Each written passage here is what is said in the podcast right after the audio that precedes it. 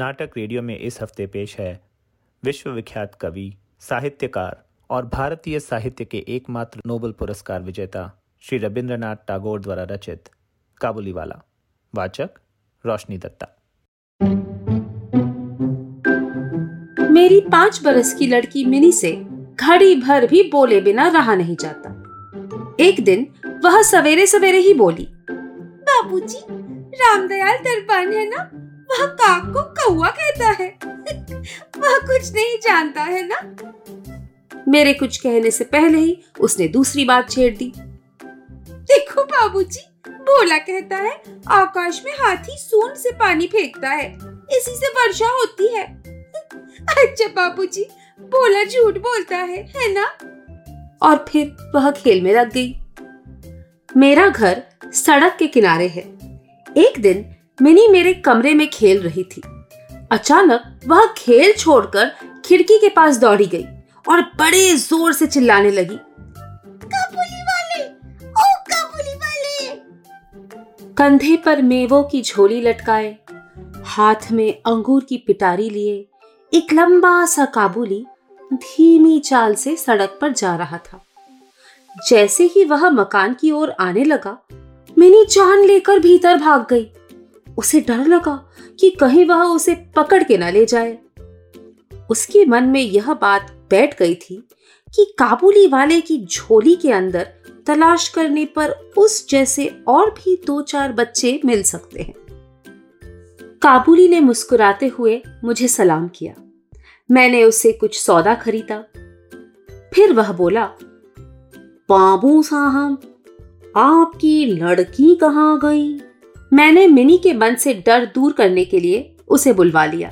काबुली ने झोली से किशमिश और बादाम निकालकर मिनी को देना चाहा, पर उसने कुछ न लिया। डर कर वह मेरे घुटनों से चिपट गई। काबुली से उसका पहला परिचय इस तरह हुआ। कुछ दिन बाद किसी ज़रूरी काम से मैं बाहर जा रहा था। देखा कि मिनी काबुली से खूब बातें कर रही थी। और काबुली मुस्कुराता हुआ सुन रहा था। मिनी की झोली बादाम किशमिश से भरी हुई थी। मैंने काबुली को अठन्नी देते हुए कहा, इसे यह सब क्यों दे दिया? अब मत देना। फिर मैं बाहर चला गया। कुछ देर तक काबुली मिनी से बातें करता रहा। जाते समय वह अठन्नी मिनी की झोली में डालता गया। जब मैं घर लौटा तो देखा कि मिनी की माँ काबुली से अठन्नी लेने के कारण उस पर खूब गुस्सा हो रही थी। काबुली प्रतिदिन आता था। उसने किशमिश बादाम दे देकर मिनी के छोटे से हृदय पर काफ़ी अधिकार जमा लिया था। दोनों में बहुत बहुत बातें होती और वे खूब हँसते। रहमत काबुली को देखते ही मेरी लड़की हंसती हुई पूछती, काबुली वाले, ओ काबुली वाले तुम्हारे झोली में क्या है? रहमत हंसता हुआ कहता हाथी फिर वह मिनी से कहता तुम ससुराल कब बजाओगी इस पर उल्टे वह रहमत से पूछती तुम ससुराल कब जाओगे? रहमत अपना मोटा घूसा तान कर कहता हम ससुर को मारेगा। इस पर मिनी खूब हंसती। हर साल सर्दियों के अंत में काबुली अपने देश चला जाता। जाने से पहले वह सब लोगों से पैसा वसूल करने में लगा रहता। उसे घर घर घूमना पड़ता। मगर फिर भी प्रतिदिन वह मिनी से एक बार मिल जाता। एक दिन सवेरे में अपने कमरे में बैठा कुछ काम कर रहा था। ठीक उसी समय सड़क पर बड़े ज़ोर का शोर सुनाई दिया। देखा तो अपनी रहमत को दो सिपाही बांधे लिए जा रहे थे।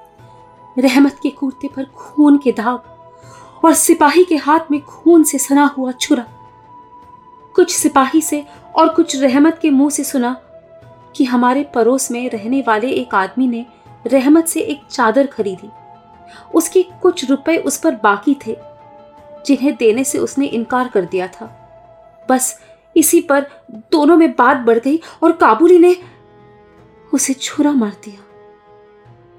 इतने में काबुली वाले काबुली वाले। कहती हुई मिनी घर से निकल आई। रहमत का चेहरा क्षण भर के लिए खिल उठा। मिनी ने आते ही पूछा तुम ससुराल जाओगे रहमत ने हंसकर कहा हाँ वहीं तो जा रहा हूँ। रहमत को लगा कि मिनी उसके उत्तर से प्रसन्न नहीं हुई। तब उसने खूंसा दिखाकर कहा ससुर को मारता, पर क्या करूँ? हाथ बंधे हुए हैं। छुरा चलाने के अपराध में रहमत को कई साल की सजा हो गई। काबुली का ख्याल धीरे धीरे मेरे मन से बिल्कुल उतर गया, और मिनी भी उसे भूल गई। कई साल बीत गए। आज मेरी मिनी का विवाह है। लोग आ जा रहे हैं। मैं अपने कमरे में बैठा हुआ खर्च का हिसाब लिख रहा था। इतने में रहमत सलाम करके एक और खड़ा हो गया। पहले तो मैं उसे पहचान ही न सका। उसके पास न तो झोली थी और न चेहरे पर पहले जैसी खुशी। अंत में उसकी ओर ध्यान से देखकर पहचाना कि यह तो रहमत है। मैंने पूछा, क्यों रहमत? कब आए? कल ही शाम को जेल से छूटा हूँ, उसने बताया। मैंने उससे कहा, आज हमारे घर में एक ज़रूरी काम है। मैं उसमें लगा हुआ हूँ। आज तुम जाओ, फिर आना। वह उदास होकर जाने लगा। दरवाजे के पास रुककर बोला, जरा बच्ची को नहीं देख सकता। शायद उसे यही विश्वास था कि मिनी अब भी वैसी ही बच्ची बनी हुई है। वह अब भी पहले की तरह। काबुली वाले ओ काबुली वाले। चिल्लाती हुई दौड़ी चली आएगी। उन दोनों की उस पुरानी हँसी और बातचीत में किसी तरह की रुकावट न होगी। मैंने कहा आज घर में बहुत काम है आज उससे मिलना ना हो सकेगा। वह कुछ उदास हो गया और सलाम करके दरवाजे से बाहर निकल गया। मैं सोच ही रहा था कि उसे वापस बुलाऊं। इतने में वह स्वयं ही लौट आया और बोला, यह थोड़ा सा मेवा बच्ची के लिए लाया था, उसको दे दीजिएगा। मैंने उसे पैसे देने चाहे, पर उसने कहा, आपकी बहुत मेहरबानी है बाबू साहब, पैसे रहने दीजिए। फिर जरा ठहर कर बोला, आपकी जैसी मेरी भी एक बेटी है मैं उसकी याद कर कर के आपकी बच्ची के लिए थोड़ा सा मेवा लेकर आता हूँ। मैं तो यहाँ सौदा बेचने नहीं आता। उसने अपने कुर्ते की जेब में हाथ डालकर एक मैला कुचेला मुड़ा हुआ कागज़ का टुकड़ा निकाला और बड़े जतन से उसकी चारों तह खोलकर दोनों हाथों से उसे फैलाकर मेरी मेज पर रख दिया। देखा कि कागज़ के उस टुकड़े पर एक नन्हे से हाथ के छोटे से पंजे की छाप है। हाथ में थोड़ी सी कालिक लगाकर कागज़ पर उसी की छाप ले ली गई थी। अपनी बेटी की इस याद को छाती से लगाकर रहमत हर साल कलकत्ते की गली कूचों में सौदा बेचने के लिए आता था। देखकर मेरी आँखें भर आई। सब कुछ भूलकर मैंने उसी समय मिनी को बाहर बुलाया। विवाह की पूरी पोशाक और गहने पहने मिनी शर्म से सिकुड़ी, मेरे पास आकर खड़ी हो गई। उसे देखकर रहमत काबुली पहले तो सक पका गया। उससे पहले जैसी बातचीत ना करते बना। बाद में वह हँसते हुए बोला, सास के घर जा रही हो क्या? मिनी अब सास का अर्थ समझने लगी है। शर्म से उसका मुँह लाल हो उठा।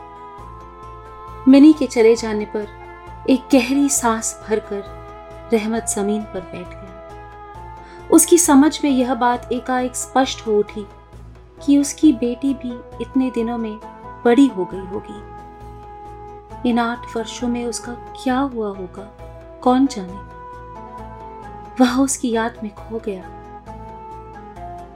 मैंने कुछ रुपए निकालकर उसके हाथ में रख दिए और कहा, रहमत तुम अपनी बेटी के पास देश चले जाओ।